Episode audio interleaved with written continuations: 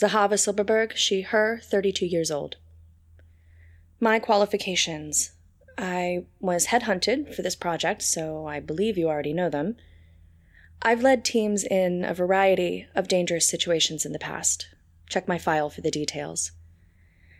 I have an advanced degree in psychology, specializing in group processes, and I helped design the training manual for the team you'll be taking on this project.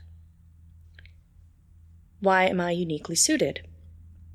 Well, there may be others as able to pull together the group you need as I am, and others who are willing to give up their lives on Earth to shoulder the responsibility for the future of humanity, but I don't know how often those groups overlap.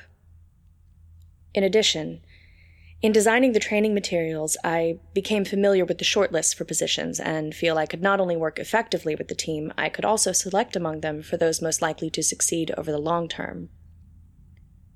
I want to join this project because somewhere in the process of designing it, I realized I had more to give. Like many of us, I'm not beholden to anyone here on Earth anymore. I might as well take us to the stars as anything else.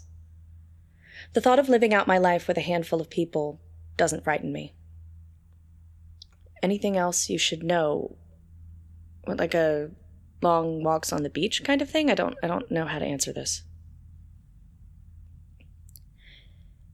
People often think I'm all business. I am, but I'm not a machine. I like people. And I think that I know that given the chance, people want to help each other.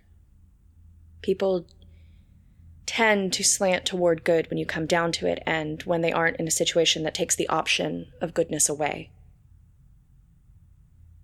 I truly believe that humanity is not only necessary to save, but it's worth saving because it is good.